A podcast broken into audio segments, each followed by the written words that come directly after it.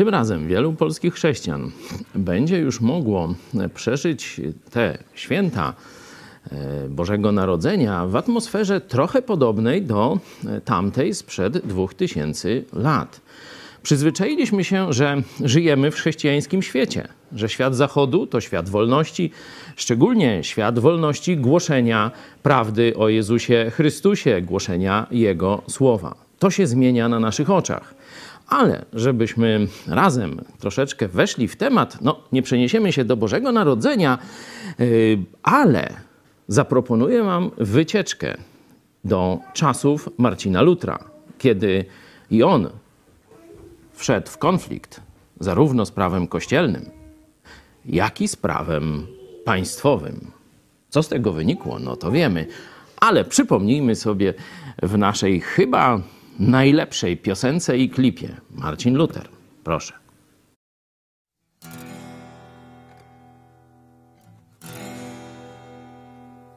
Zamku Wartburg na stromym urwisku, te niemieckie przepaście i szczyty, wbrew mej woli, jak woli ucisku, wyniesiony pod boskie błękity, Pismo Święte z wszechwładnej łaciny na swój własny język przekładam. Ożywają po wiekach dawne cuda i czyny, matką Ewa, znów ojcem, znów Adam. Dziś nim jest mi tragiczny Abraham, gdy poświęcić ma syna w ofierze. Widzę ogień na Sodomy dachach, gdzie zwęglają się grzeszni w niewierze. Bezmiar winy i kary, surowość brzmią prawdziwie w mym szorskim języku. Na początku jest słowo i okrutnie brzmi słowo, ale spójrz wokół siebie, krytyku. Grzech za gotówkę odpuszcza, lecz wojennej się nurza rozkoszy. Papież zbroi w ubóstwie tkwi tłuszcza, z której groszy katedry się wznosi. W dawach katedr transakcje wszeteczne, ksiądz spowiednik rozgrzesza Zabilon. Tak jest było i będzie, zło i dobro jest wieczne, lecz nie może być wieczny Babilon. Z tym jak walczę ja, Michał Guzjanin, moralności teolog to przybył, bo w stolicy wołają poganin, reformator, heretyk, polityk. Tak papieską ja bullę spaliłem, lecz szukajcie miast, które on spalił. Ja na wrotach kościelnych tezy swoje przybiłem, on nie wyklął, a mnisi śpiewali. Słowa palą, więc pali się słowa, nikt o treści popiołów nie pyta, ale moja ze Stwórcą rozmowa, jak z niego do drzewa przybita. Niech się gorszy prałacia elita, niech się w mękach świat tworzy od nowa. Lecz niech czyta kto umie, niech nauczy się czytać, niech powraca do słowa.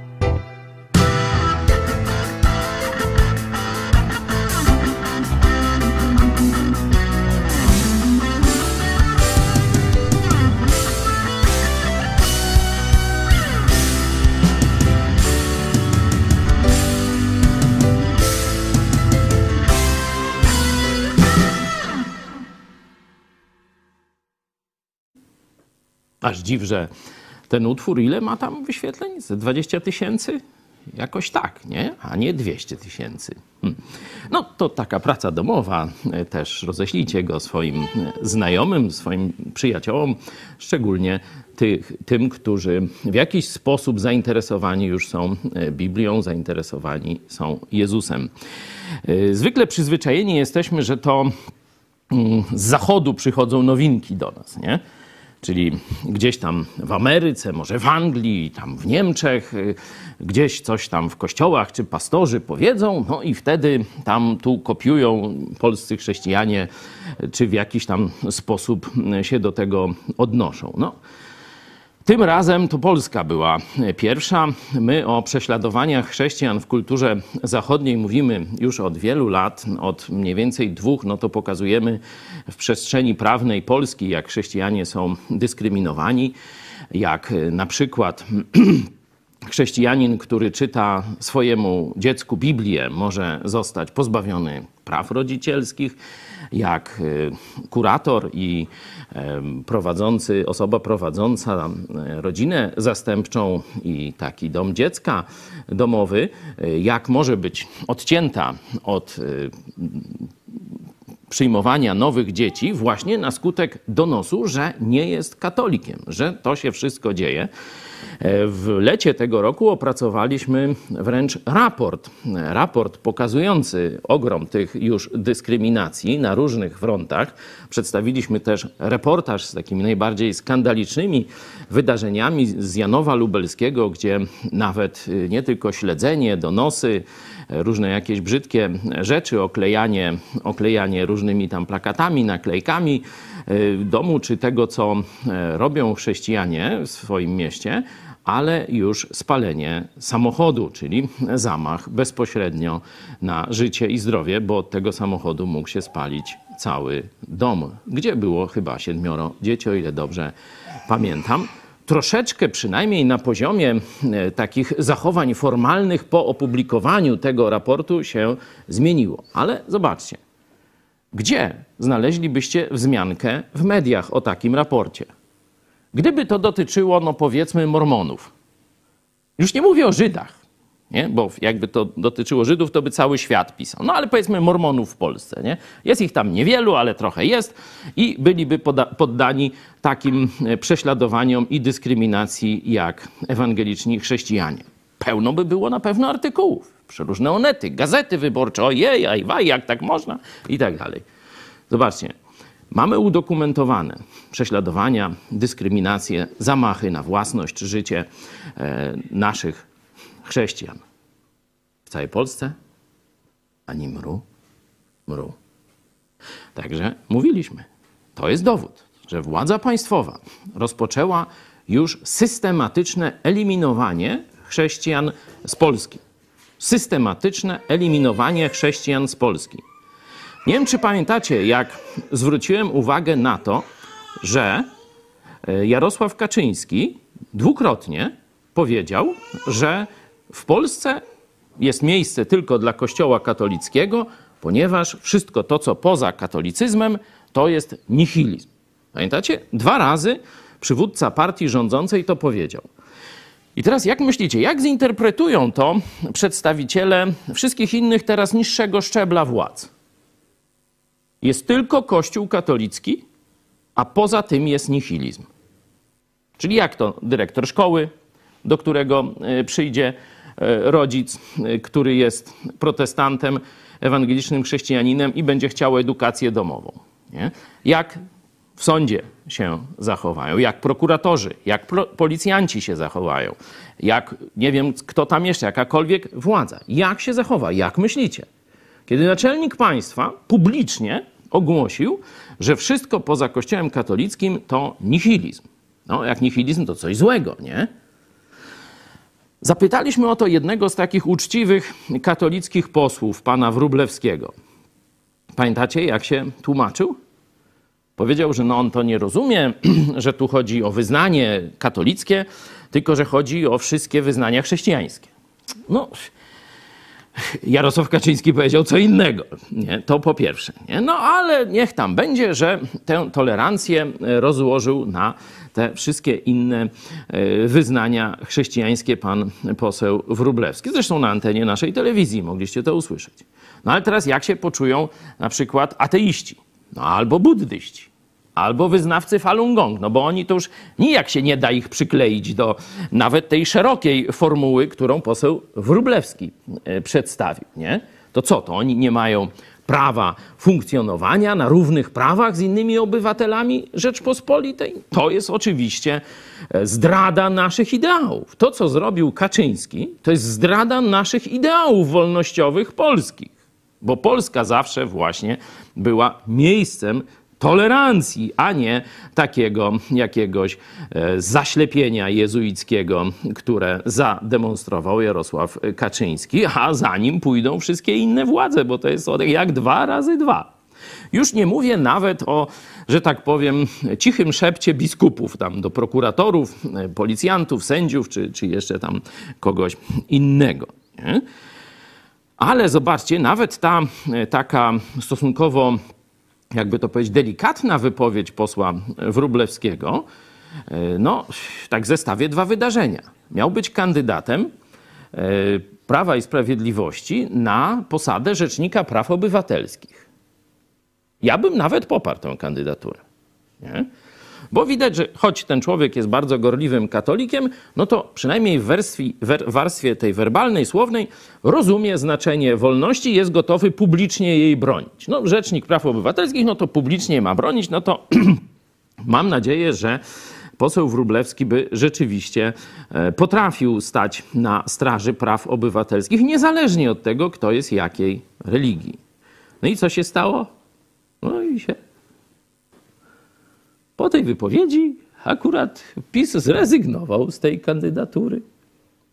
Chyba był za bardzo tolerancyjny, coś mi się wydaje. Za bardzo rozumiał polską duszę, a tu przecież ma być jakobinizm katolicko-komunistyczny, który będzie realizował, no tu już minister sprawiedliwości. Oczywiście teraz trzeba będzie, mówiąc po rusku, w kawyczkach. Tak chyba to jest, Tatiana? Zgadza się? Właśnie, bo to już przechodzimy na model azjatycki. Trzeba wrócić. To starzy, tacy jak ja, to będą mieć łatwo, bo myśmy całą tam podstawówkę musieli szprechać i tam... Filmyśmy też ruskie oglądali, to też człowiek się tak osłuchał i zaciągać teraz już umiemy. Nie? Tu starsi też kiwają dookoła mnie, że to tak jest. No to Polska pierwsza, to my jako pierwsi w świecie zachodnim pokazaliśmy dowody państwowej dyskryminacji chrześcijan ewangelicznych. Pokazaliśmy tego dowody, że chrześcijanie są prześladowani przez władze państwowe w swoim państwie. No zobaczcie, ostatni miesiąc... To pastor Lacel i jego wyrok za głoszenie prawdy biblijnej na temat homoseksualizmu. Wyrok więzienia z zamianą na, na grzywnę, tam około osiem tysięcy euro. I wcale tu inni, tam, że tak powiem, przedstawiciele jego wyznania wcale tak chętnie za nim nie stanęli. To do tej sprawy będziemy jeszcze wracać. Ale oto dzisiaj do tam już świata chrześcijańskiego w Polsce dociera ostrzeżenie pastora Bransona, tego, który był aresztowany tam, zdaje się, przez dwa lata w Turcji za głoszenie Ewangelii, czyli on poznał no, ten tolerancję po muzułmańsku, nie? Wolność religijną, islamu i wszystkie takie różne te dobrodziejstwa. No wrócił do Stanów i zobaczcie, co teraz mówi. Jezus powiedział, że to się wydarzy. Tak jak świat nienawidził Jego, tak też będzie nienawidził Jego naśladowców. Gdy spojrzymy na historię Stanów, to na przestrzeni pokoleń ludzie byli wierni. Mówi o historii Stanów, przypominam. A teraz o teraźniejszości. Dopuściliśmy się wielu grzechów i błędów jako kraj, ale jest wielu, którzy czcili Boga, zwłaszcza liderów, którzy robili to publicznie. No, ten okres niestety się kończy. I dalej mówi o tym, jak będą wyglądały prześladowania chrześcijan w Stanach Zjednoczonych. Są nastawieni coraz bardziej wrogo wobec, ty, wobec tych, którzy wyraźnie identyfikują się z Jezusem i z Jego nauczaniem. Co, jeśli zostaniesz usunięty z mediów społecznościowych? Ile to lat temu nas usunęli? Ktoś pamięta? Pierwsza blokada naszego...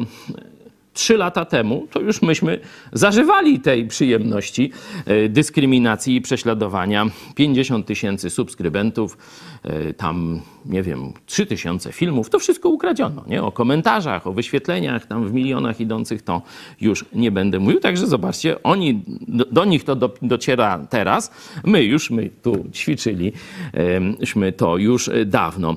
Co jeśli zostaniesz usunięty z mediów społecznościowych albo nikt nie zgodzi się dać ci możliwości, by twój kościół miał stronę internetową.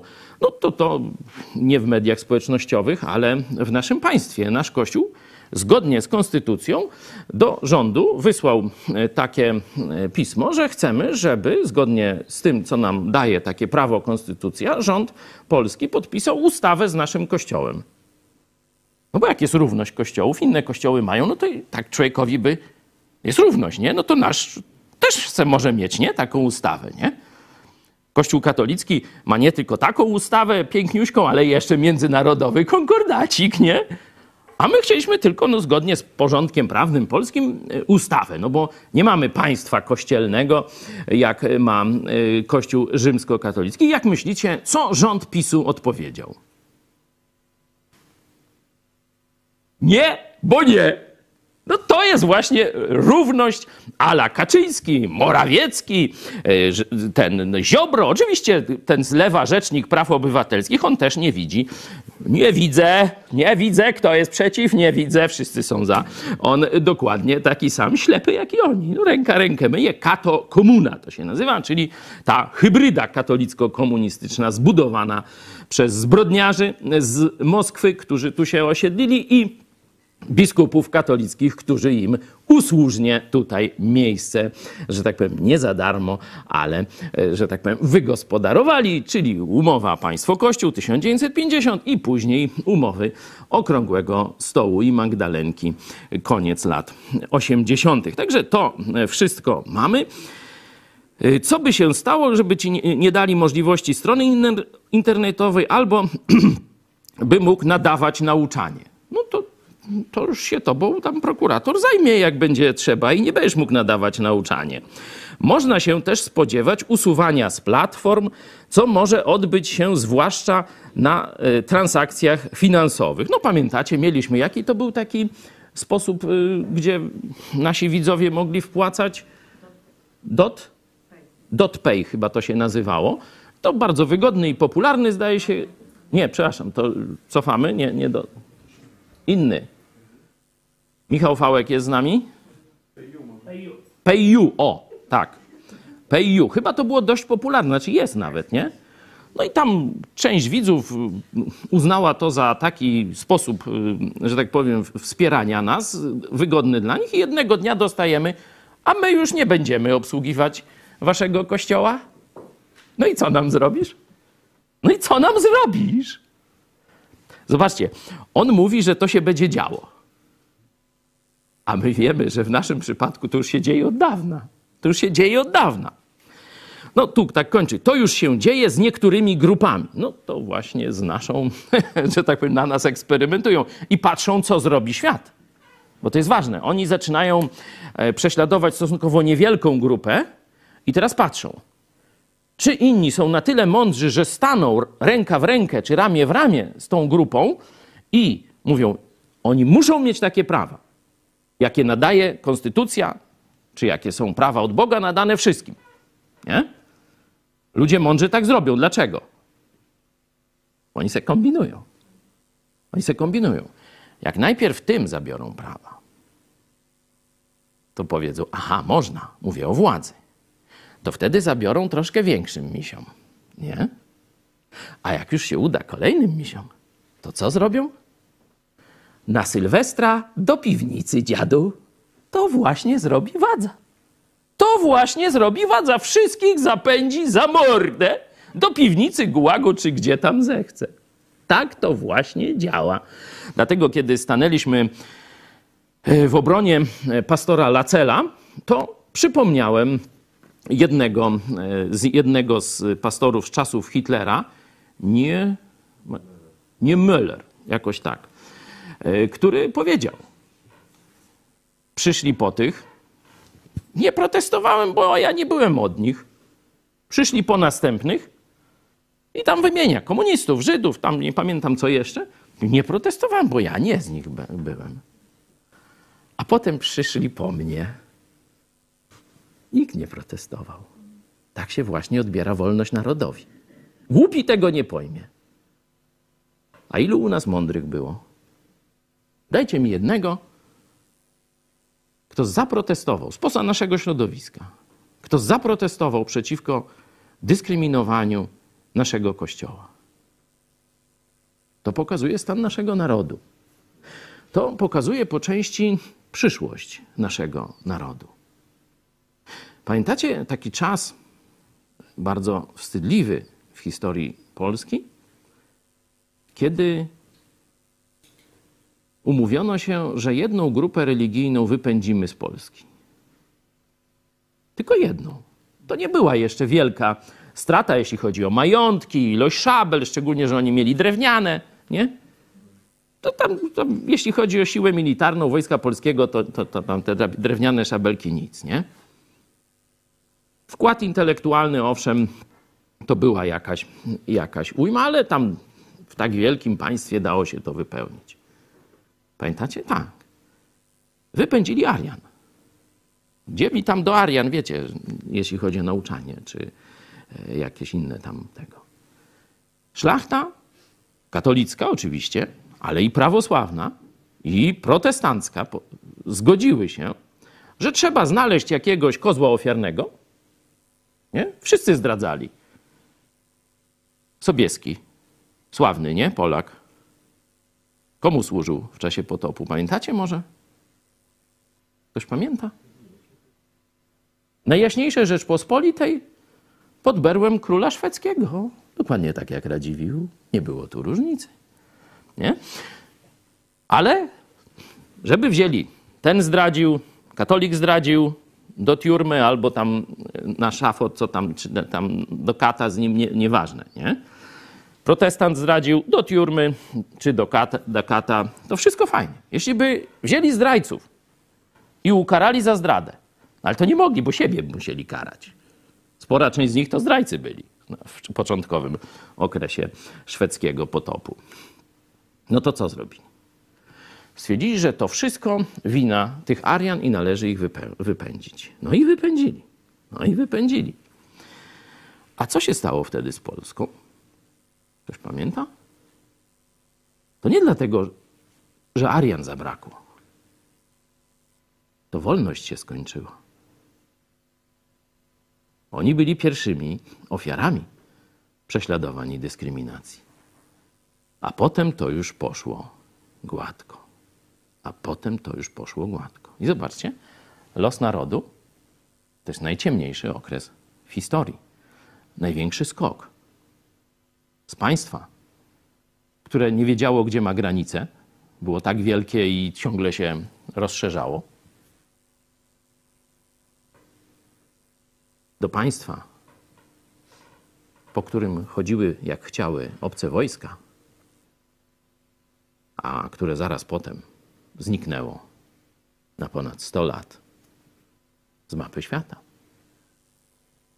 Zaczęło się od tego. Mówię w tej warstwie wolności. Chociaż już o odbieraniu wolności można mówić dużo wcześniej, już na przełomie szesnastego i siedemnastego wieku, kiedy dochodzi do władzy katolicki król ze Szwecji, właśnie ten, który stoi na słupie z kijem, z szablą przy boku. O tak, żeby nie było tu żadnych rymowanek. To on wprowadził kontrreformację.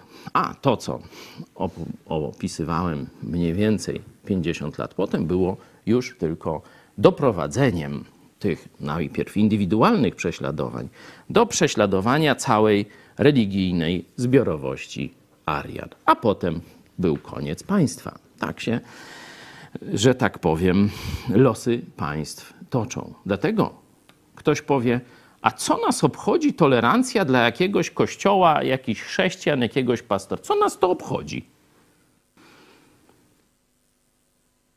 Będzie cię obchodzić. Trochę później, ale i ty dostaniesz od władzy wpysk. Jeśli pozwolisz, a już pozwalasz, na to, by prześladować chrześcijan w Polsce. Taka jest kolej rzeczy. Może teraz chciałem, żebyśmy na początek podzielili się na grupy i modlili się. Tutaj taka prośba z ostatniej chwili. Jedna z, z naszych sióstr rodzi, Holandia, żeby się modlić też, żeby ten poród poszedł. Może już jest poród, to pół godziny temu dostałem informację. Ale żebyśmy się modlili o otrzeźwienie Polaków, że w tym momencie Polska, idąc dalej w kierunku bezprawia i niesprawiedliwości, zniknie z mapy bardzo szybko. Teraz procesy są bardziej dynamiczne, także nie będzie trzeba czekać tam tych pięćdziesięciu czy stu lat, jak wtedy. Za pięć minut spotkamy się ponownie. Proszę o grupy siedmioosobowe.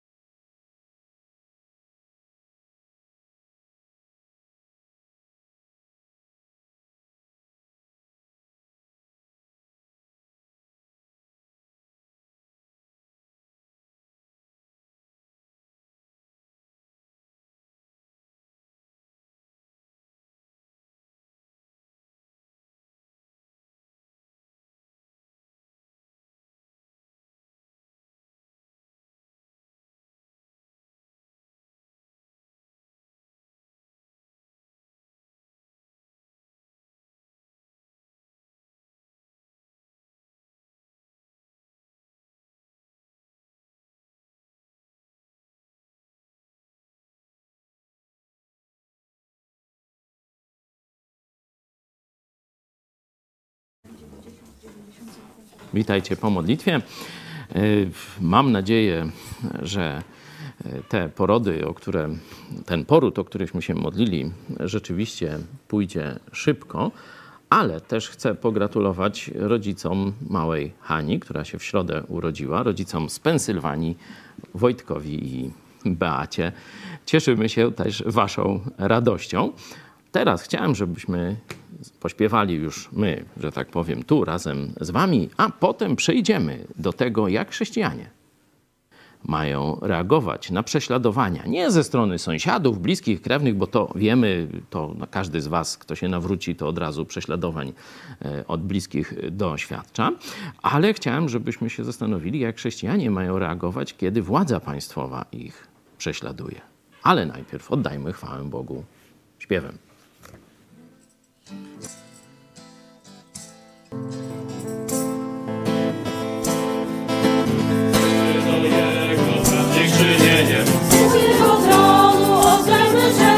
Wejdźmy do Jego praw z uwielbieniem. Radosną Bogu śpiewajmy pieśń. Rozraduj się w Nim, twym Stworzycielu. Rozraduj się w Nim, światłości Twej. Rozraduj się w Nim, twym Zbawicielu. Rozraduj się w Nim i wyższej go chciej.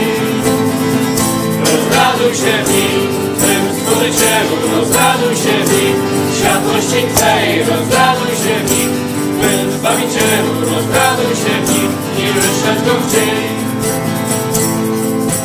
Wejdźmy do Jego praw z dziękczynieniem. Jego tronu oddajmy cześć. Wejdźmy do Jego praw z uwielbieniem. Radosną Bogu śpiewajmy pieśń. Rozraduj się w Nim, twym Stworzycielu. Rozraduj się w Nim, światłości Twej. Rozraduj się w Nim, twym Zbawicielu. Rozraduj się w Nim i wyszedł go chciej. Rozraduj się w Nim, twym Stworzycielu, rozraduj się w Nim, światłości Twej, rozraduj się w Nim, twym Zbawicielu, rozraduj się w Nim i wyszedł dzień. Poprosimy teraz numer dziewięćdziesiąt. To jest, Ty jesteś światłem dla moich dni.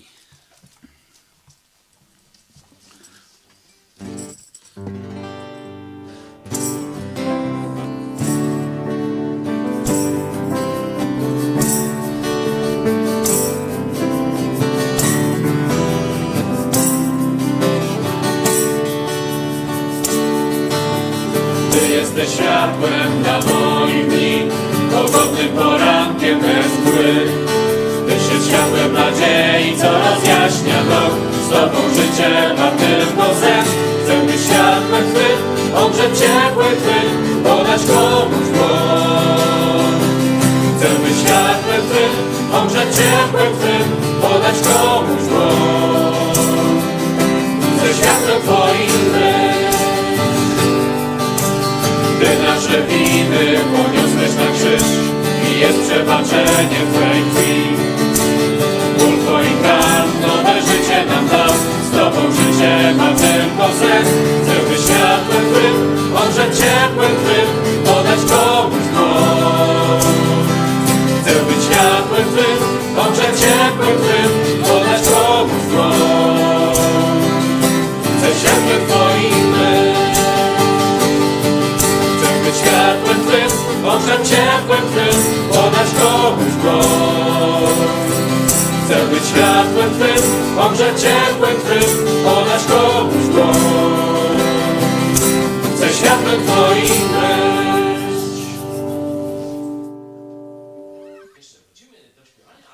Proszę, otwórzcie sobie Biblię. No, będziemy niedługo tam przy stołach wigilijnych w większości polskich domów czytać Ewangelię Łukasza, a my możemy skorzystać z Ewangelii Mateusza. O tym samym mniej więcej, dwa, trzynaście do piętnaście.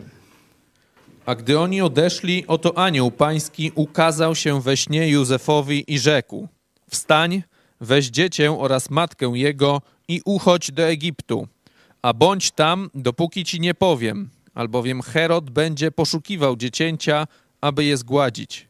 Wstał więc i wziął dziecię oraz matkę jego w nocy i udał się do Egiptu. I przebywał tam aż do śmierci Heroda, aby się spełniło, co powiedział Pan przez proroka mówiącego: z Egiptu wezwał syna mego. Zobaczcie, że tu mamy pierwszy no, taki przypadek, wzór. Jeszcze nie Jezus o tym zdecydował, ale jego ojciec Józef, uprzedzony tu cudownie. Wiemy, jaka była sytuacja, że Herod, bojąc się, że narodził się król żydowski, rozkazał wymordować wszystkie dzieci poniżej drugiego roku. Tak władza państwowa postanowiła i tak zrobiła. To nie było, że, że on, wiecie, tak tylko pomyślał, a to nikt nie wykonał. Nie, znalazł siepaczy, znalazł jakichś strasznych ludzi, którzy te rozkazy wykonali. Nie? Tu, zresztą będziemy mieli taki przykład później jeszcze w Dziejach Apostolskich, ale ze względu na święta, ten klimat, od tego przykładu zacząłem. Jaka jest reakcja na prześladowanie, na mordy ze strony władzy państwowej? Tutaj Józef z Marią i z małym Jezusem uciekają. To jest jedna z reakcji. Uciekają do innego państwa. Nie? Tu akurat do Egiptu. No ale teraz pytanie. Jeśli w świecie zachodnim rozpoczynają się prześladowania, to gdzie uciekniesz? Na wschód? No to jakby wypuścić... A, już może nie będę mówił, kto by tam poleciał. W historii ze wschodu nic dobrego nigdy nie przyszło. To o tym wie nawet nasza załoga kabaretowa. Nie? No ale to starzy górale tylko pamiętają takie sprawy. Przecież w Rosji nie ma wolności wyznania. Oczywiście jest tam pewna koncesjonowana wolność, ale niektóre wyznania chrześcijańskie są prześladowane, na przykład baptyści, a także inne religie, tak jak Świadkowie Jehowy, też mają zakaz tam funkcjonowania. No to ktoś powie, o, do Chin.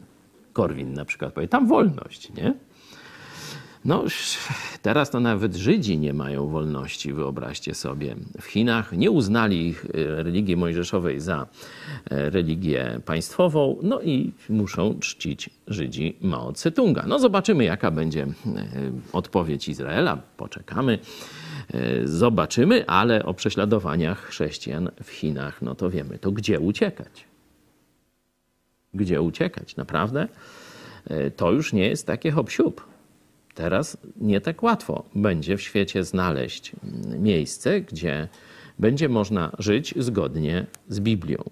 No, czasy ciężkie, ale zobaczcie, czytaliśmy w Księdze Apokalipsy w trzecim rozdziale, list do kościoła w Filadelfii, że on jest uciskany, że on świadczy wiernie pomimo ucisku. No to taki obraz całego świata, można powiedzieć, już jest przedstawiony wtedy. Także no nie dziwmy się, że cały świat, już nie tylko świat komunistyczny, azjatycki, islamski, czy jeszcze jakiś zmierza, czy idzie, czy realizuje ucisk chrześcijan. Teraz właśnie sytuacja się domyka na całym już globie, bo świat zachodni, do tej pory można powiedzieć zwany też cywilizacją chrześcijańską, zaczyna prześladować i zaczyna oczywiście od najbardziej wiernych Biblii kościołom. Pozostałymi zajmie się później. Także mamy pierwszy przykład taki świąteczny i pierwsza reakcja. Jeśli prześladowania grożą życiu, wtedy chrześcijanie powinni rozważyć ucieczkę.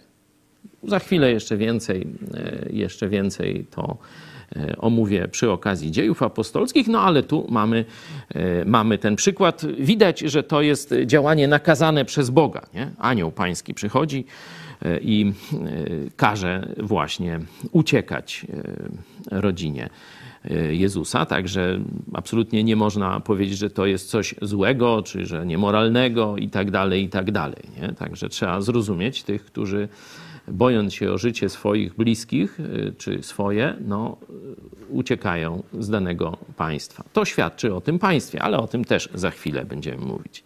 No to przejdźmy troszkę później. Mamy już, Jezus jest dorosły.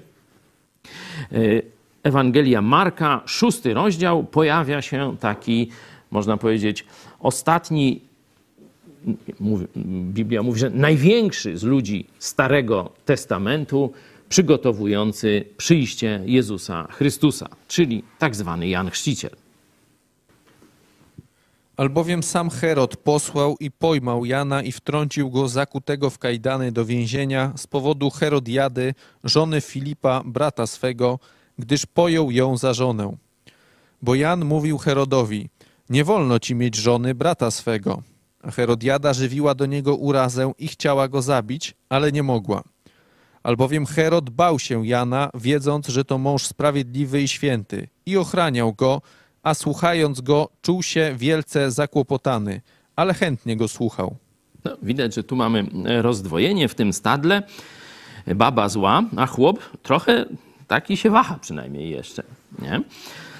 No, to nie jest wzór, no to taki przykład, nie? No jest. Ale tym się relacjami małżeńskimi Heroda nie będziemy się zajmować, bo patrzymy, jak, jak ma, mamy się zachowywać w stosunku do władzy państwowej. No ktoś powie, że jeszcze Jan Chrzciciel to jest z porządku Starego Testamentu, no ale wiemy, że jest, że tak powiem, już także w porządku Nowego Testamentu, bo on wita Jezusa Chrystusa. Także stąd pozwoliłem sobie też jego przykład wziąć.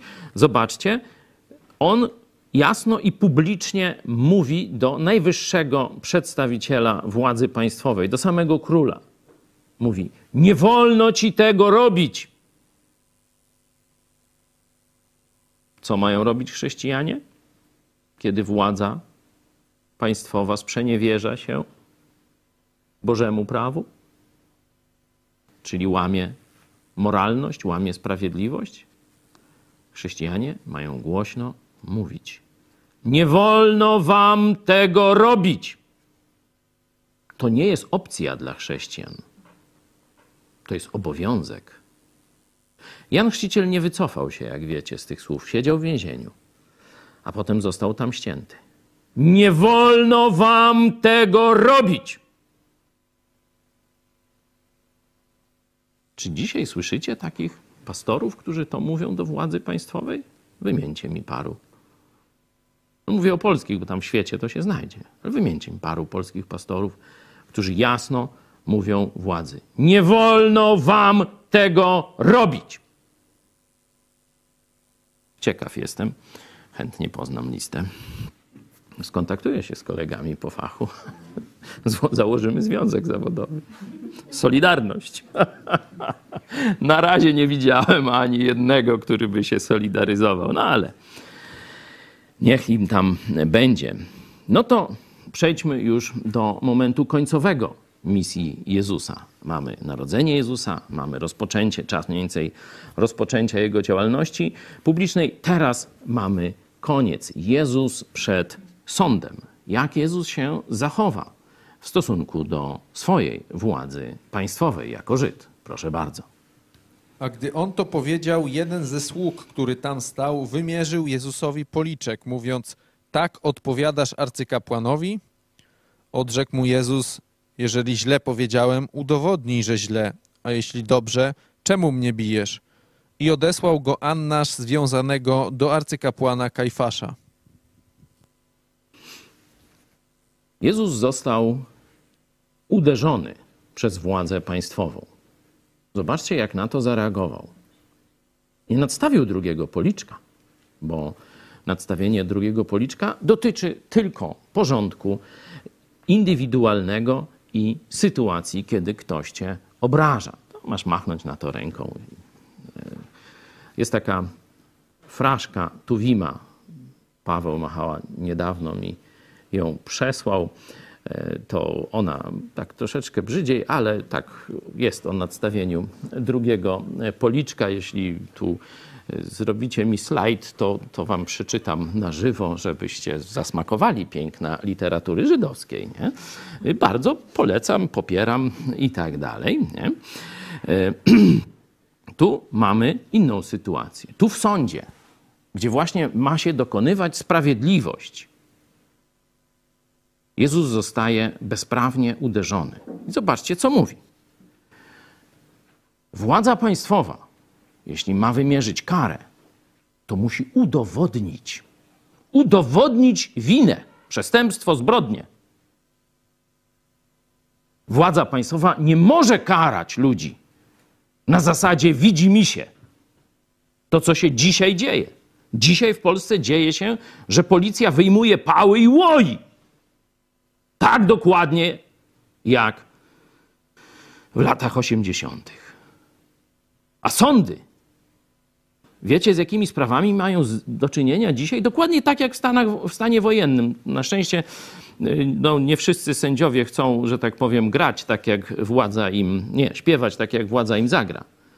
Wyobraźcie sobie, że jak tam były te różne demonstracje, to policja i prokuratura karały tych ludzi. Wiecie, jakie, jakie, za jakie przestępstwa? Za chodzenie po ulicy, kiedy obok był chodnik, i za brak opasek tych odblaskowych. To się nie działo w osiemdziesiątym roku, to się dzieje dziś. To ta władza to robi. Jeśli zrobiłem coś złego, to udowodnij, a nie fabrykuj dowody, nie fabrykuj fałszywe oskarżenia, nie bij bez powodu, bez dowodu, że to obywatel popełnił jakieś przestępstwo. Nie? Zobaczcie, że to się dzieje dziś. To się dziś dzieje. I ani R P O, ani tro, tro, to, to wszystko wesoły oberek. Tam ktoś coś piśnie, jakiś dziennikarz coś napisze, ale walec. Zobaczcie, nikt nie bije na alarm. My nie mamy już sprawiedliwego państwa. Nie ma prawa i sprawiedliwości. Nie ma w Polsce. Jeśli źle powiedziałem, udowodnij, że źle. Na władzy państwowej spoczywa obowiązek dowodu, a nie fabrykowanie dowodu, nie fabrykowanie fałszywych oskarżeń, nie stosowanie represji bez sądu i dowodu. To powiedział Jezus Chrystus. Proszę bardzo, macie. Wprost. Dalej. Jeśli władza państwowa, zobaczcie, a jeśli dobrze powiedziałem, to czemu mnie bijesz? Jezus żąda od władzy stosowania prawa i sprawiedliwości. Jezus żąda od władzy wytłumaczenia się z bezprawnego postępowania. Nie przyjmuje, wiecie, jak zając pod miedzą, że władza robi co chce. Uderzyłeś mnie, czyli w sensie zastosowałeś wobec mnie bezprawną sankcję. Zdaj z tego sprawę, wytłumacz je. Zobaczycie, w postępowaniu apostołów dokładnie tę samą zasadę. Kiedy dojdziemy do apostoła Pawła za chwilę. Jezus poszedł do nieba po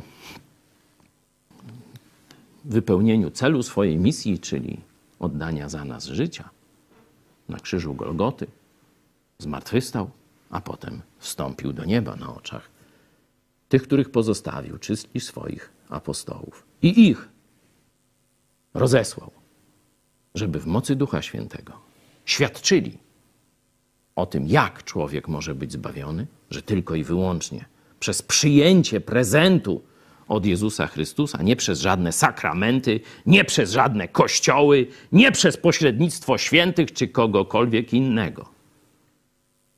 I żeby składali w mocy tego samego Ducha świadectwo życia, czyli wierności Jezusowi Chrystusowi. No i oni zaraz, oczywiście po paru dniach wchodzą, co, gdzie? No wchodzą w konflikt z władzą państwową. No to jak nie, jak tak. No i jedziemy z koksem.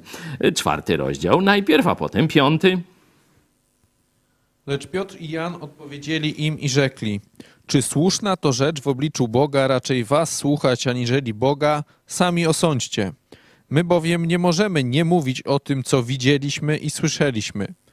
a oni zagrozili im ponownie i zwolnili ich, nie znajdując nic, za co by ich ukarać. A to ze względu na lud, wszyscy bowiem wysławiali Boga za to, co się stało. I z piątego. Mówiąc, nakazaliśmy wam surowo, abyście w tym imieniu nie uczyli, a oto napełniliście nauką waszą Jerozolimę i chcecie ściągnąć na nas krew tego człowieka. Piotr zaś i apostołowie odpowiadając rzekli, trzeba bardziej słuchać Boga niż ludzi. Bóg ojców naszych wzbudził Jezusa, którego wy zgładziliście, zawiesiwszy na drzewie. Mamy tu w niewielkim odstępie czasu dwa wydarzenia. No, łapią ich, każą im przestać mówić prawdę o Jezusie Chrystusie, bo to się nie podoba przywódcom religijnym religii, przepraszam, panującej. A oni mówią, sami se grajcie w tę karcianą grę, a my będziemy słuchać Boga. No, ktoś powiedział, no mocni w gębie, ale jak już ich wypuścili, no to już teraz siedzą cicho, nie? Bo dostali tam po łbie, nie? To teraz będą siedzieć cicho. Jak myślicie?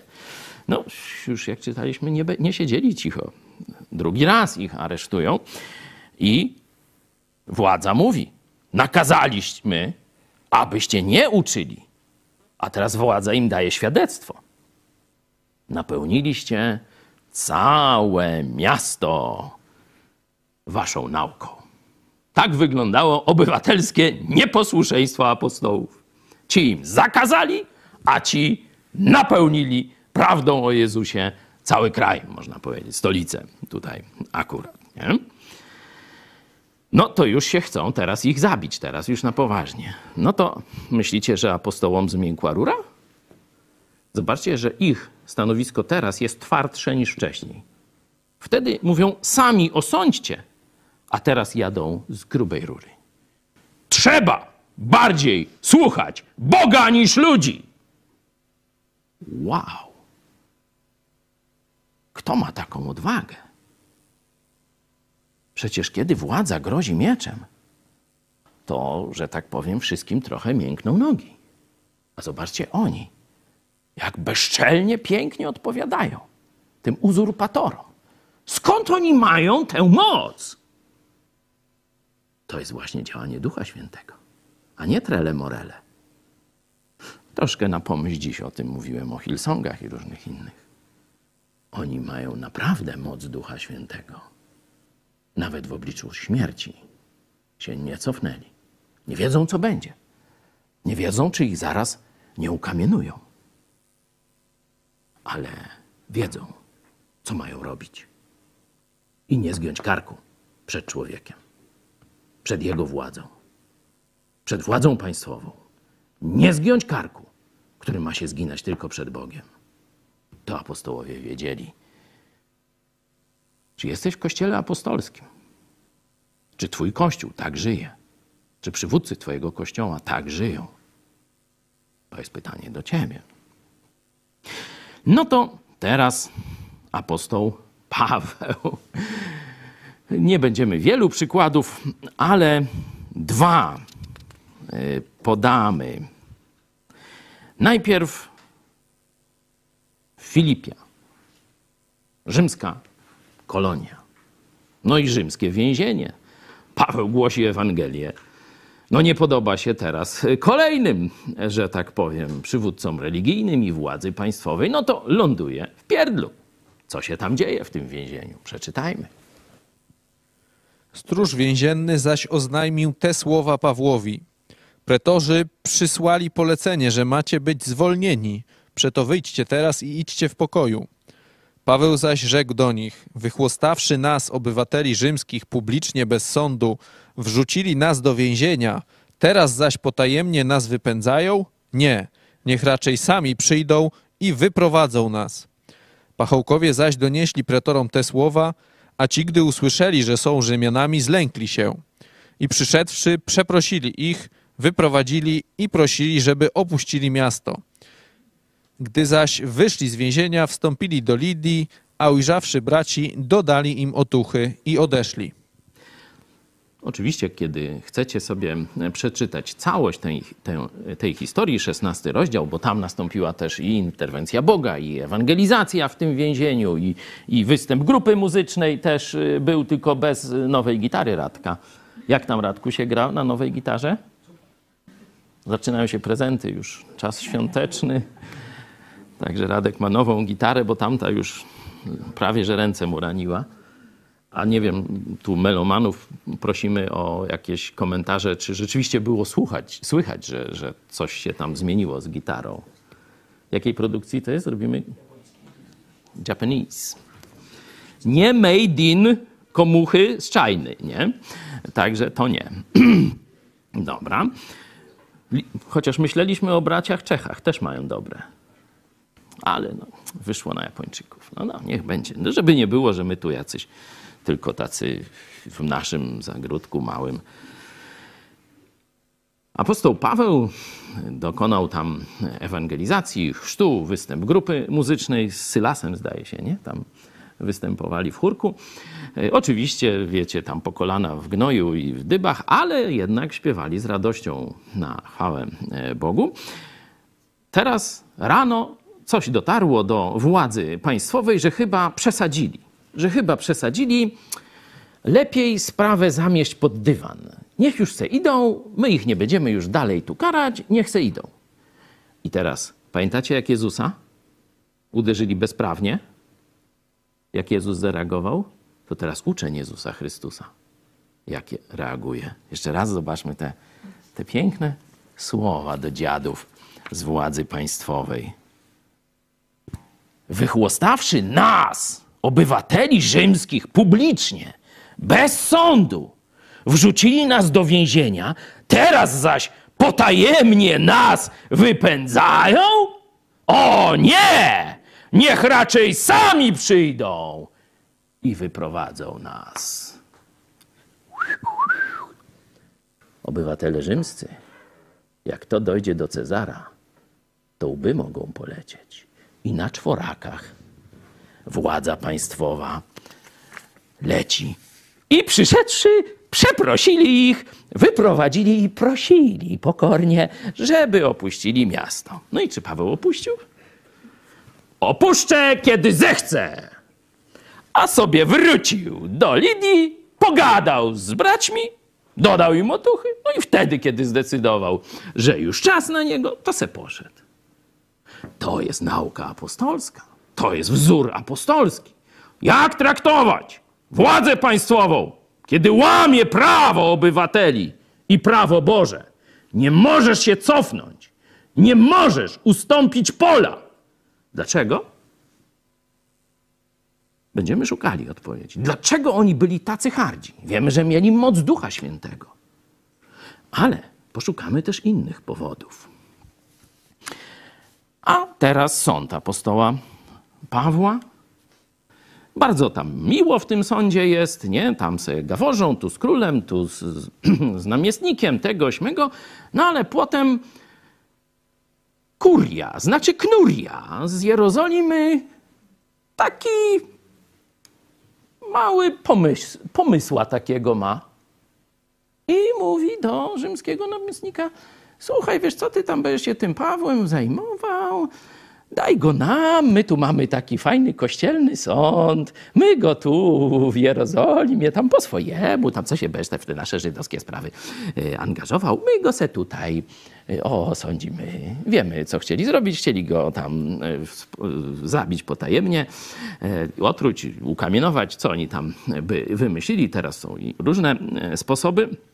No i wiecie, każdy namiestnik to tam z przywódcami religijnymi, każda władza świecka, jak to się mówi, woli nie zadzierać. No lepiej ich mieć po swojej stronie, będzie się łatwiej rządzić, niż, niż tam z nimi wojować i sprawiedliwości ich uczyć i tak dalej, nie? No w przypadku afer pedofilskich, o zaraz poprosimy kogoś z knurii, to nam coś tu ładnie zaśpiewa. To tak, tu Festus tak no, chciałby dobrze żyć z, z tymi no, przywódcami religijnymi, no to tak mu wyszło, że może by tak oddać tego Pawła pod sąd tej władzy religijnej. No zobaczmy, co na to apostoł Paweł. dwudziesty piąty rozdział. Ale Festus, chcąc zyskać przychylność Żydów, odpowiedział Pawłowi tymi słowy: czy chcesz pojechać do Jerozolimy i tam być oto przede mną sądzony? A Paweł rzekł: przed sądem cesarskim stoję, przed nim też powinienem być sądzony. Żydom żadnej krzywdy nie wyrządziłem, jak to ty wiesz bardzo dobrze. Jeśli więc uczyniłem coś złego i popełniłem coś, co zasługuje na śmierć, nie wzbraniam się umrzeć. Ale, ale jeśli nie ma nic w tym, o co mnie oskarżają, nikt nie może mnie wydać im na łaskę i niełaskę. Odwołuję się do cesarza. Wtedy Festus, porozumiawszy się z doradcami, odrzekł: odwołałeś się do cesarza, do cesarza pójdziesz. No, ciekawe. Zobaczcie, że tu jest, no, można powiedzieć, odbicie tej postawy Jezusa. Jeśli źle uczyniłem, udowodnij. Apostoł Paweł mówi: jeśli popełniłem jakieś przestępstwo, nawet szyją jestem gotów płacić. Ale dobrze wiesz, że żadnej winy we mnie nie ma. A to jest religijny spisek Żydów żądnych zemsty za to, co ja mówię, za to, że głoszę prawdę Ewangelii i ich wpływy coraz bardziej topnieją. Ty dobrze wiesz i ja dobrze wiem. Dlatego absolutnie nie zgadzam się, żeby przed nimi, żebym był sądzony, i odwołuję się do cesarza. No tu mamy ciekawostkę. Paweł jest Żydem. Paweł jest, można powiedzieć, nacjonalistą żydowskim. Paweł, pamiętacie z listu do Rzymian, chciał nawet swoje zbawienie oddać, gdyby to było możliwe, żeby jego naród, niewierzący wtedy w Jezusa, żeby w niego uwierzył. Nie? Zobaczcie, że on tutaj podejmuje się dziwnej jak na Żyda rzeczy. Odwołuje się do sądu cesarskiego w Rzymie. A Rzymianie są okupantami. Rzymianie w tym momencie są okupantami Izraela. Nie, nie chcę za, dłuż, do, na, za dużo jakichś tam wniosków wysnuwać, czy długo nad tym siedzieć, ale wydaje mi się, że ten przykład warto rozważyć. Bo my dzisiaj jesteśmy też, można powiedzieć, pod miękką okupacją nowego, odradzającego się Imperium Rzymskiego, czyli Unii Europejskiej, wel Czwarta Rzesza. Nie? I zobaczcie, że powstanie dylemat. Powstanie dylemat. Mamy Jarosława Kaczyńskiego, który mówi, że jest Kościół rzymskokatolicki i dalej nihilizm. Czyli każdy, kto uderza w Kościół rzymskokatolicki, uderza we władzę pisowską, we władzę polską. I teraz czy Polak, chrześcijanin, skrzywdzony przez władzę państwową polską, ma się odwoływać do instytucji międzynarodowych, na przykład unijnych, czy nie? No tu apostoł Paweł dokonał tego kroku. Można w tym momencie postawię kropkę, można dalej analizować, czy dobrze zrobił, czy nie. Dobrze, ja oceniam, że dobrze, bo zresztą Bóg, wiecie, że doprowadził do ewangelizacji władzy w Rzymie, czyli nie tylko gdzieś na peryferiach imperium, bo Izrael to gdzieś tam peryferia imperium, patrząc z perspektywy Rzymu, tylko teraz akcja przenosi się do Rzymu. Tam list do Rzymian w narodowym czytaniu Biblii mieliśmy, wiedzieliście, co się tam działo, także końcówka dziejów apostolskich to jest właśnie już czas w Rzymie, gdzie Paweł głosi Ewangelię w otoczeniu cesarza. Całe pretorium, czyli A B W tamtejsze, usłyszało Ewangelię. Tak Bóg się posłużył, a po drodze jeszcze parę innych ciekawych rzeczy, ale obiecałem wam gościa z Knurli. No to poprosimy piosenkę, która, i teraz pytanie, dla wielu będzie to przełącz kanał, kto ci każe nas słuchać? Ale czy nam wolno tak mówić i śpiewać? W wolnym państwie, kiedy opisujemy prawdziwe historie, badane przez prokuratury, opisywane w filmach dokumentalnych. Ja nie mówię o gustach, ale czy nam wolno? Zadaj sobie pytanie, a teraz poprosimy Knurię. Ksiądz proboszcz już się zbliża, już puka do mych drzwi. Pobiegnie go przywitać gromadka dzieci mych. O szczęście niepojęte, mój syn służy do mszy. Me dzieci takie piękne, przed wsią pochwalę się. Wycieczka na Ibizę trafiła księdzu się. Me dziadki przeszczęśliwe zobaczą wielki świat. Po szczęście niepojęte ksiądz zabrał córki me. Codziennie uczy synka, jak ma odprawiać mszę. Me dzieci już wróciły, nie bardzo cieszą się. Już nie chcą służyć do mszy i księdza boją się. Gdy biskup się dowiedział, pocieszał szczerze mnie. Tylko nie mów nikomu, wszystko ułoży się. Już księdza pedofila nie widać w wiosce mej. Przenieśli go gdzie indziej, niech inni martwią się. Ach, płaczą parafianie, proboszcza nie ma już. To nikt, że lubił dzieci, tak pięknie śpiewał mszę. Napiszą nową bulę i adhortacje dwie. Encykliki cię obronią, Kościół nie myli się.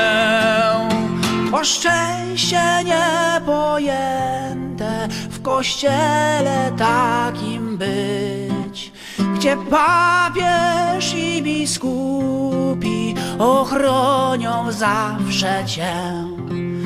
Ksiądz Boczuk już się zbliża, już puka do twych drzwi. Czy przyjmiesz pedofila, czy wyspowiadasz się?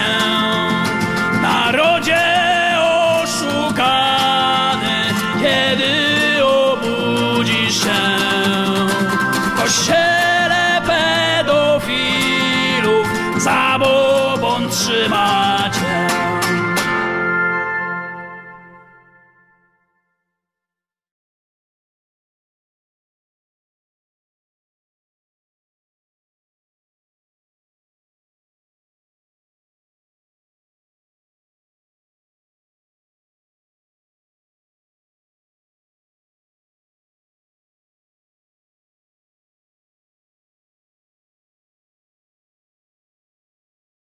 Straszna rzeczywistość może dotyczyć dziesiątek, a może i więcej dzieci w Polsce.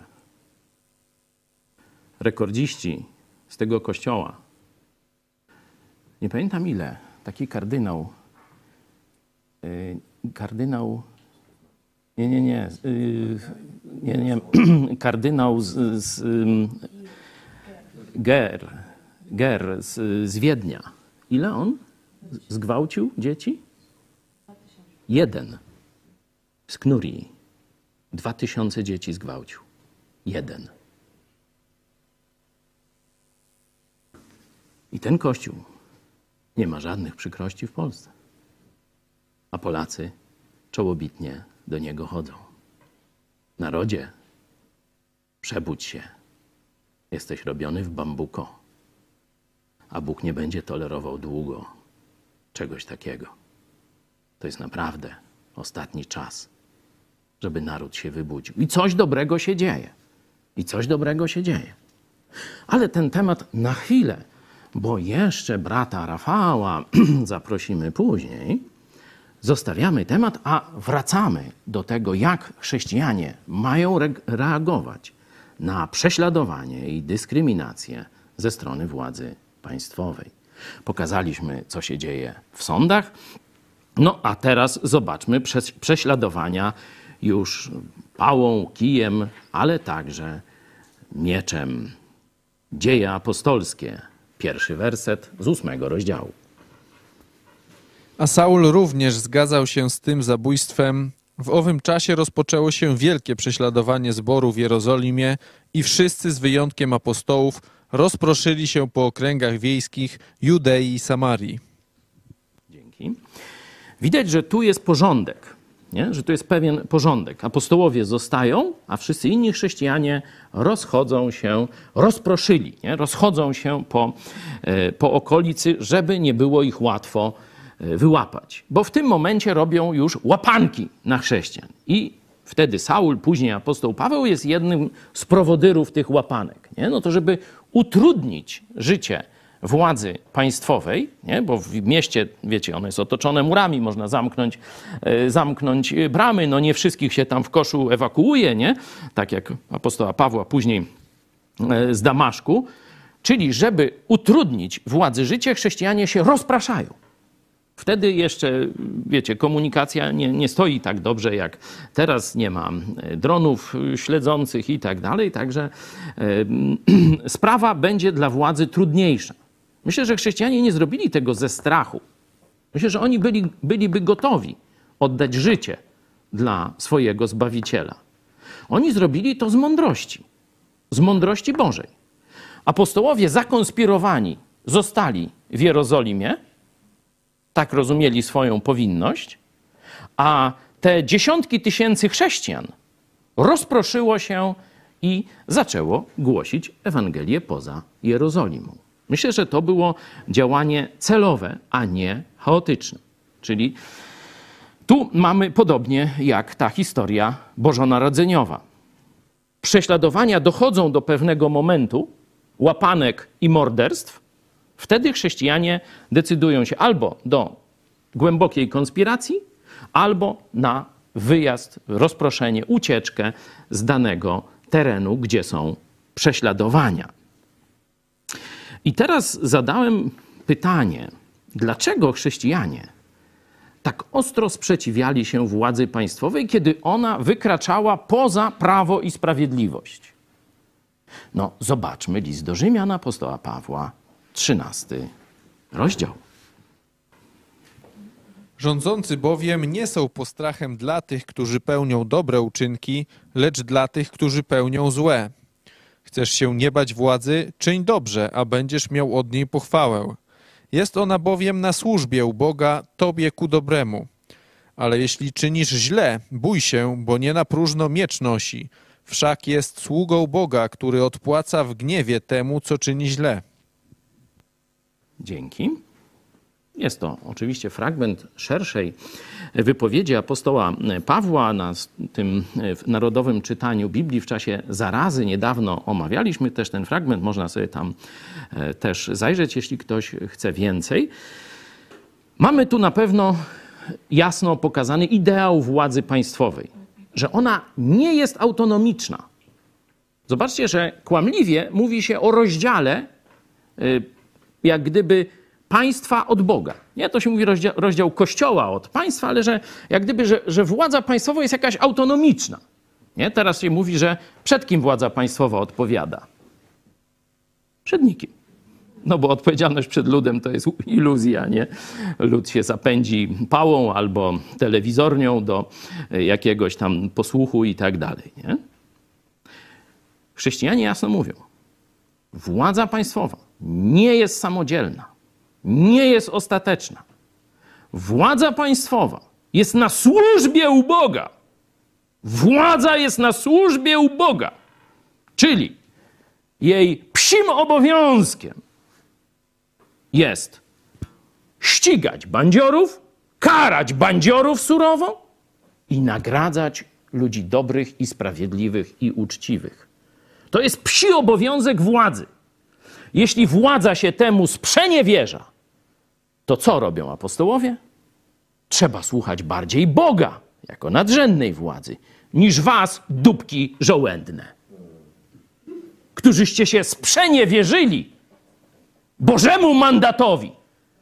Tu nie ma żadnego szacunku do ludzi władzy, którzy się buntują przeciwko władzy Boga, czyli przeciwko prawdziwemu prawu i prawdziwej sprawiedliwości. To, to jest nauka apostolska, nauka chrześcijańska, wcielona w życie najbardziej, można powiedzieć, w sposób taki wpływający na historię w Stanach Zjednoczonych, kiedy nastąpił bunt chrześcijan przeciwko tyranii angielskiego króla w koloniach. Powstało największe chrześcijańskie imperium w dziejach świata, ale to oddzielna historia, tylko mówię, że ta historia nie skończyła się wraz z czasami apostolskimi i zamknięciem Biblii. Kolejne pokolenia chrześcijan stosują naukę apostolską, naukę Jezusa Chrystusa i, że tak powiem, zapisują się w kartach historii. Czyli nie tylko poczucie niesprawiedliwości czy, czy tam umiłowanie prawa. Nie tylko moc Ducha Świętego, co jużśmy omówili, ale troska o Boży porządek w społeczeństwie, o Boży porządek w państwie. To jest powód, dla którego chrześcijanie mają sprzeciwiać się złu władzy. Mają patrzeć władzę na ręce, tak jak Jan Chrzciciel, i mają recenzować władzę, mówiąc: nie wolno wam tego robić. My będziemy słuchać Boga, a nie waszych krzywych, koślawych, bezbożnych rozkazów. To pokazują nam apostołowie. Jak chrześcijanie teraz z tego zrobią użytek w naszych czasach? Zapewne nastąpi duży podział wśród chrześcijan.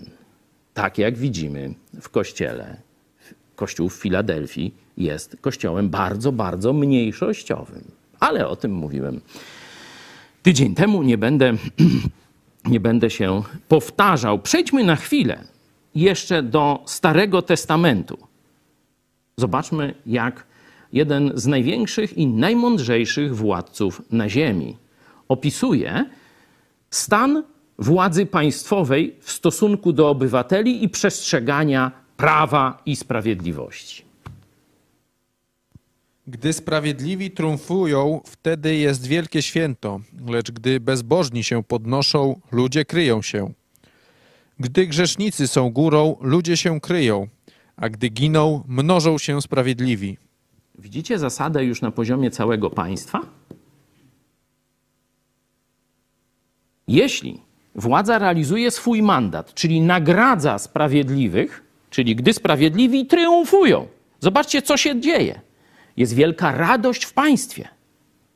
Mnożą się sprawiedliwi. Dalej mamy. Czyli ludzi prawych jest coraz więcej. A co się dzieje, kiedy sprawiedliwy dostaje w dupę, a w luksusy, w przywileje opływają ludzie niegodziwi, bandyci, złodzieje i mordercy? Gruba kreska. Co się będzie działo? Ludzie kryją się, albo spieprzają z Polski trzy miliony, albo, albo i więcej, a sprawiedliwych coraz mniej. Bo gdy sprawiedliwi są nagradzani, to rzesza sprawiedliwych rośnie, bo ludzie widzą dobry przykład. Opłaca się być sprawiedliwym. Uczciwym znaczy się, nie?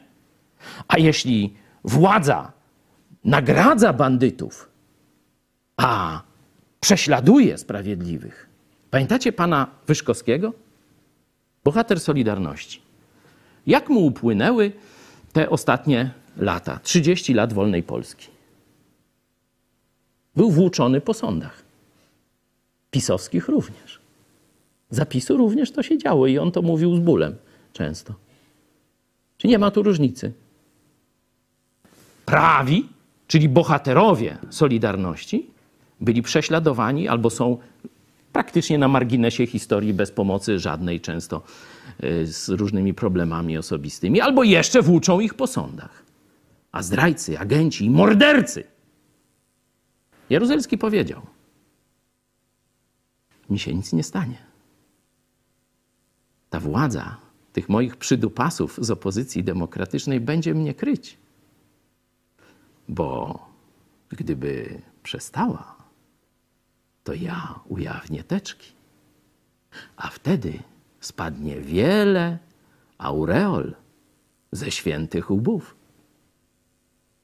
Być może największy szach, jaki mają komuniści w ręku, to jest teczka J P dwa. I o tym tylko my mówiliśmy. I to ile? Z dziesięć czy więcej lat temu. Także to nie jest sprawa nasza, prywatna. To nie jest sprawa tylko chrześcijan. To jest sprawa całego państwa. Jeśli chrześcijanie nie będą właściwie traktowani, to wtedy całe państwo się rozleci. To jest jak dwa razy dwa. Zobaczcie, tu proste jak drut. Mówiłem też o tym, że nastąpi rozwarstwienie. Zobaczcie prześladowania z pierwszego wieku, list do Hebrajczyków dziesięć trzydzieści dwa i następny. Przypomnijcie sobie dni poprzednie, kiedy po swym oświeceniu wytrwaliście w licznych zmaganiach z utrapieniami. Czy to, gdy byliście wystawieni publicznie na zniewagi i udręki, czy też, gdy wiernie stanęliście przy tych, z którymi się tak obchodzono.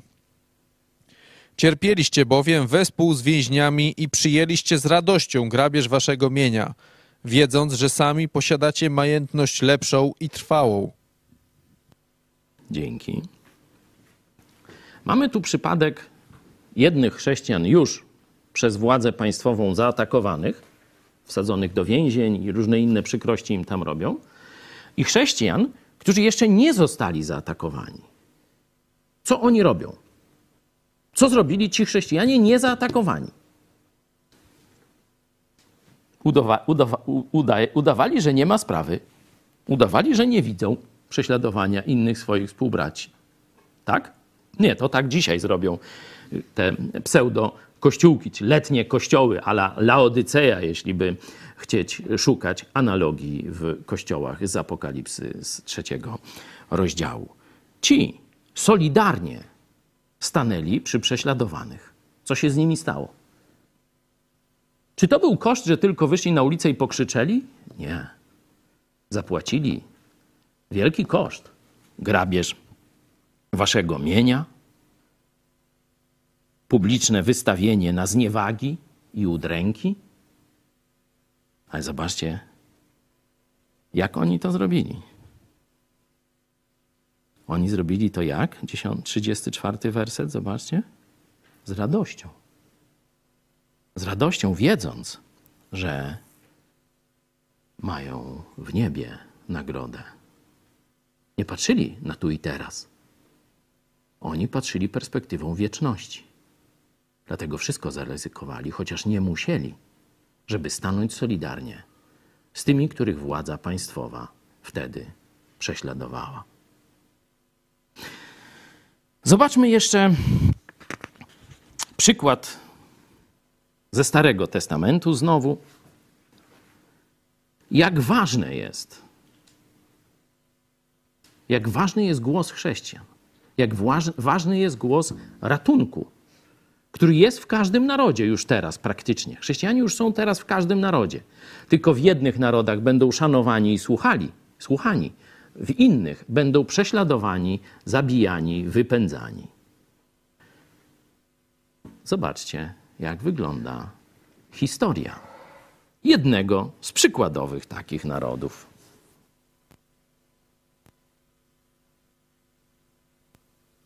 Było Dziewiąty. Małe miasto i niewielu w nim mieszkańców. Wyruszył przeciwko niemu wielki król, oblekł je i wystawił przeciw niemu potężne machiny oblężnicze. A znajdował się w nim pewien ubogi mędrzec. Ten mógłby był wyratować to miasto swoją mądrością. Lecz nikt nie wspomniał owego ubogiego męża. Wtedy powiedziałem sobie, mądrość jest lepsza niż siła, lecz mądrość ubo ubogiego jest w pogardzie i jego słów się nie słucha. Historia tragiczna, nieprawdaż? To miasto miało głos mędrca, który mógł je uratować, chociaż niebezpieczeństwo było ogromne. Po ludzku praktycznie bez szans. I nikt nie wiedział, jak zrobić. A on, nie wiemy jak, ale wiedział. To właśnie Bóg błogosławi narody przez oddanych Mu chrześcijan w każdym z nich. To oni, jeśli są całkowicie posłuszni Jezusowi, to realizują te właśnie rzeczy, o których tuśmy mówili. To oni strzegą prawdziwie prawa i prawdziwej, prawdziwej sprawiedliwości. To oni dają mądrość, to oni dają błogosławieństwo i jeszcze wiele innych tekstów mógłbym na tego dowód przytoczyć. Jeśli z kolei chrześcijan się prześladuje, to państwo upada. Tak też będzie z Polską. Dlatego w najszczerszym, najlepszym, najlepiej pojętych interesie wszystkich endeków, wudeków, yy, różokrzyżowców, nie wiem, tam wymyślcie sobie tych, no, ze światowidem, jak to oni są, rodzimowierców, o, i tak dalej, i tak dalej. Możesz sobie wierzyć w co chcesz, ale masz zawsze wystąpić o solidarność i równe traktowanie także chrześcijan. Bo jeśli chrześcijanie znikną z jakiegoś narodu, czy w sensie będą prześladowani i wypędzeni, to zaraz potem ten naród upadnie jako całość albo zamieni się w jeden wielki gułag. I wtedy wszystkich wezmą za mordę albo za co innego także. Na koniec przykład chyba mm, taki najbardziej, jakby to powiedzieć, poruszający, ponieważ mamy jego opis. O wielu chrześcijanach wiemy, że taki był ich koniec. Ale jeden opis mamy praktycznie tak, jakbyśmy film oglądali. Otwórzmy szósty rozdział Dziejów Apostolskich. Lecz nie mogli sprostać mądrości i duchowi, z którego natchnienia przemawiał. Szczepana albo Stefana. Drugi dzień świąt, to też zobaczcie, zaczęliśmy od Bożego Narodzenia, a jesteśmy przy Szczepanie. Warto sobie to przypomnieć. On głosił Ewangelię wśród przywódców religijnych tamtych czasów z różnych synagog. Żaden mądry nie mógł go przegadać. Proszę. Podstawili mężów, którzy utrzymywali. Słyszeliśmy, jak mówił bluźniercze słowa przeciwko Mojżeszowi i Bogu. Tak podburzyli lud oraz starszych i uczonych w piśmie, a powstawszy porwali go i przywiedli przed Radę Najwyższą. Czyli mamy lud, mamy autorytety i mamy władzę. A przeciwko temu jest jeden człowiek, ale napełniony Duchem Świętym. Nikt nie może mu poradzić. No zobaczymy, co się będzie działo dalej. Podstawili też fałszywych świadków, którzy mówili, ten człowiek nie przestaje mówić bluźnierstw przeciwko temu miejscu świętemu i zakonowi. Słyszeliśmy go bowiem, jak mówił, że ów Jezus Nazareński zburzy to miejsce i zmieni zwyczaje, jakie nam Mojżesz przekazał. A gdy wszyscy, którzy zasiedli w Radzie Najwyższej, utkwili w nim wzrok, ujrzeli jego oblicze, niby oblicze anielskie. Czyli władza sięgnęła do starych, wypróbowanych ubeckich metod. Wtedy jeszcze U B nie było, ale ten sam diabelski duch, jak widzicie, panował. Podstawili fałszywych świadków, którzy oskarżali Szczepana, że tu rzekomo bluźni religii panującej. Dalej jeszcze wtedy Szczepanowi pozwolono mówić, czyli jakaś jeszcze taka, że tak powiem, przynajmniej pozór bezstronności tych sądów był. Mówi im całą historię Izraela, pokazując działanie Boga, a kończy tak. Siódmy rozdział, pięćdziesiąty pierwszy werset. Ludzie twardego karku i opornych serc i uszu, wy zawsze sprzeciwiacie się Duchowi Świętemu, jak ojcowie wasi, tak i wy. Któregoż z proroków nie prześladowali ojcowie wasi? Pozabijali też tych, którzy przepowiedzieli przyjście sprawiedliwego, którego wy teraz staliście się zdrajcami i mordercami. Wy, którzy otrzymaliście zakon, jak go dali wam aniołowie, a nie przestrzegaliście go. Dzięki.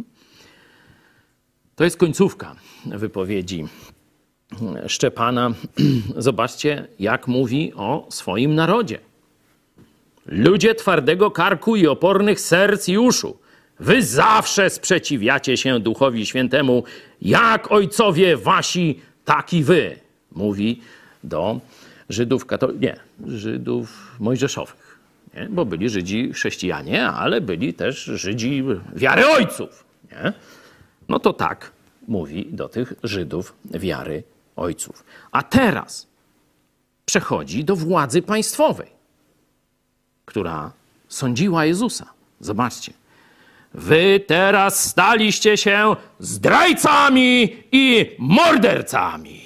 Wy, którzy otrzymaliście zakon, a nie przestrzegaliście go. Czyli jesteście też obłudnikami. Wykazuje im obłudę w ich postępowaniu. Czyli zdrajcy, mordercy, obłudnicy. To mówi Szczepan do władzy państwowej, do Rady Najwyższej. No i teraz Żydzi, ci starozakonni tak zwani, autorytety, fałszywi świadkowie oraz władza państwowa mieli do wyboru uznać prawdę, ale to by miało konsekwencje, albo zabić tego, który im prawdę mówi. Co wybrali? Jak myślicie? Czytajmy dalej. A słuchając tego, wpadli we wściekłość i zgrzytali na niego zębami. On zaś, będąc pełen Ducha Świętego, utkwiwszy wzrok w niebo, ujrzał chwałę Bożą i Jezusa stojącego po prawicy Bożej. I rzekł, oto widzę niebiosa otwarte i Syna Człowieczego stojącego po prawicy Bożej. Oni zaś podnieśli wielki krzyk, zatkali uszy swoje i razem rzucili się na niego. A wypchnąwszy go poza miasto, kamienowali. Świadkowie zaś złożyli szaty swoje u stóp młodzieńca zwanego Saulem i kamienowali Szczepana, który się modlił tymi słowy: Panie Jezu, przyjmij ducha mego. A padłszy na kolana, zawołał donośnym głosem: Panie, nie policz im grzechu tego. A gdy to powiedział, skonał. Niestety ci moralnie upadli ludzie nie skorzystali z okazji, żeby się nawrócić. Dalej brnęli w zło. Ale my zadajemy sobie pytanie, jaka ma być postawa chrześcijan w obliczu prześladowania, dyskryminacji ze strony władzy państwowej. Widzieliśmy, jak im wygarnął prawdę wprost w ich, że tak powiem, gęby. Ale zobaczcie teraz, kiedy oni decydują wbrew prawu zabić go. On, zobaczcie, rozmawia z Jezusem i modli się ten pięćdziesiąty dziewiąty werset. Oczywiście analogia do Jezusa jest bardzo czytelna. Panie Jezu, przyjmij ducha mego. A zaraz potem, sześćdziesiąty. Panie, nie policz im tego grzechu. Bardzo dziwna postawa. Zobaczcie, on dalej chce ich zbawienia. Wie, że do zbawienia oni muszą uznać tę gorzką prawdę, że są mordercami, zdrajcami, obłudnikami. Czyli mówi im prawdę o ich grzechu. Ale jednocześnie ten grzech, który jest przeciwko niemu zastosowany, mówi, Panie, nie policz im tego grzechu. I w tym momencie kona. Czyli miłość do nieprzyjaciół, miłość do tych ludzi, którzy są w niewoli zła. Oczywiście dobrowolnie, bo nie chcą skorzystać, ale są ślepi duchowo. Oni myślą, że dobrze robią. Pamiętamy apostoła Pawła. Zaraz tu się pojawia obok. On przecież myślał, że służy Bogu i ojczyźnie, mordując chrześcijan i prześladując ich wbrew prawu. Bo nawet kobiety wtrącał do więzień i różne rzeczy robił. Bardzo brzydkie. On widział to. On był przy tym. Pilnował szat, czyli był pewien, miał jak gdyby no, pewną funkcję w tym zabójstwie. Jakiś czas potem spotyka Jezusa, kiedy chce dalej mordować chrześcijan. A pamiętacie, co Jezus mu mówi?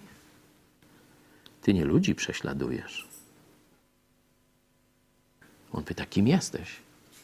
A Jezus mówi, ja jestem Jezus, którego ty prześladujesz. I wtedy się zaczęło. Wtedy się zaczęło. Świadectwo Szczepana było oczywiście przemożne, ale dotarło do Jerozolimy i okolic.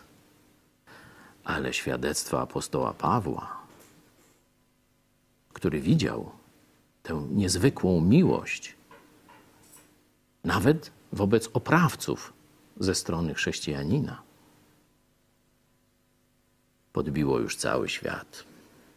Tego i nam życzę w tych dniach ostatnich. Obiecałem zaprosić brata Rafała, żeby jeszcze przypomniał nam, w jakich czasach żyjemy.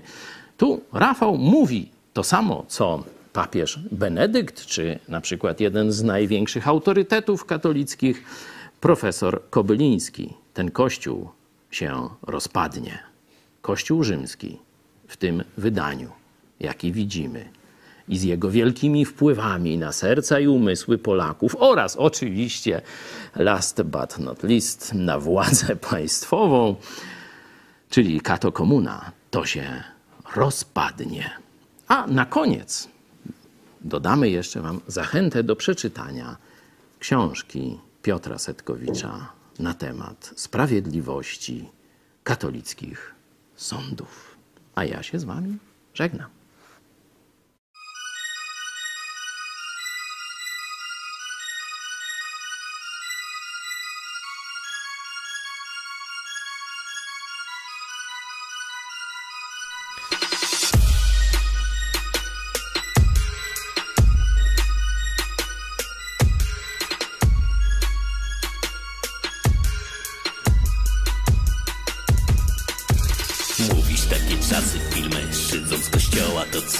Się wyprawia, o pomstę do nieba woła. I dlatego film powstaje, jeden, drugi, będzie trzeci. Nie dla fejmu, jak zarzucasz, lecz dla tych gwałconych dzieci. Faryzejski kościół, groby powielane. Faryzejski kościół, mają na nas wylane. Wciąż manipulują, ignorują krzywdę dzieci. Zobaczycie, że niedługo wszystko w końcu się rozleci.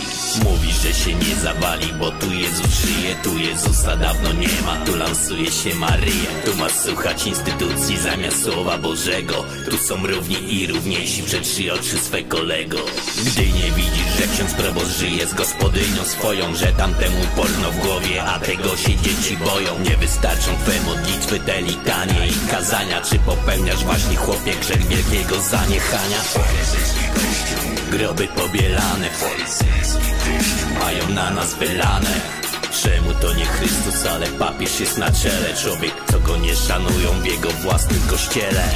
Mówisz, jest kryzys wartości, zgodzę się co do tego, lecz złamanie tabu to zupełnie co innego. Kiedy świecki jest gwałciciel, to chcą dorwać zaraz dziada. Kiedy nosi koloratkę, to od razu nie wypada. Nie porównuj tu z aborcją, eutanazją, rozwodami, bo celibat, nietykalność są waszymi wymysłami. A gdy wrzucasz nam coś ekstra spoza słowa Boga, nie do nieba, lecz do piekła poprowadzi nas ta droga.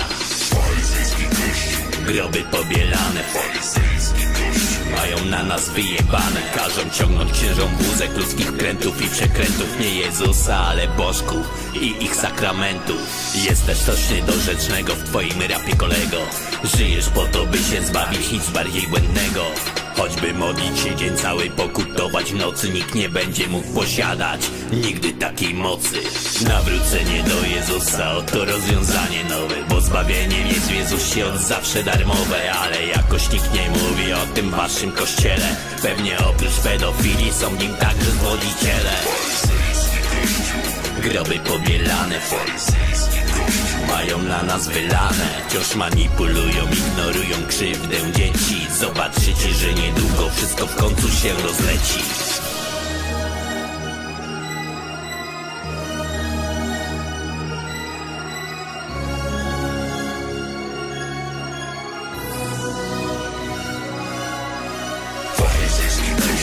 Groby pobielane, mają na nas wylane.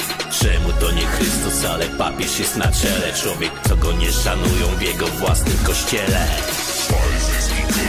Groby pobielane, mają na nas wyjebane. Każą ciągnąć księżom wózek ludzkich krętów i przekrętów, nie Jezusa, ale bożków i ich sakramentów.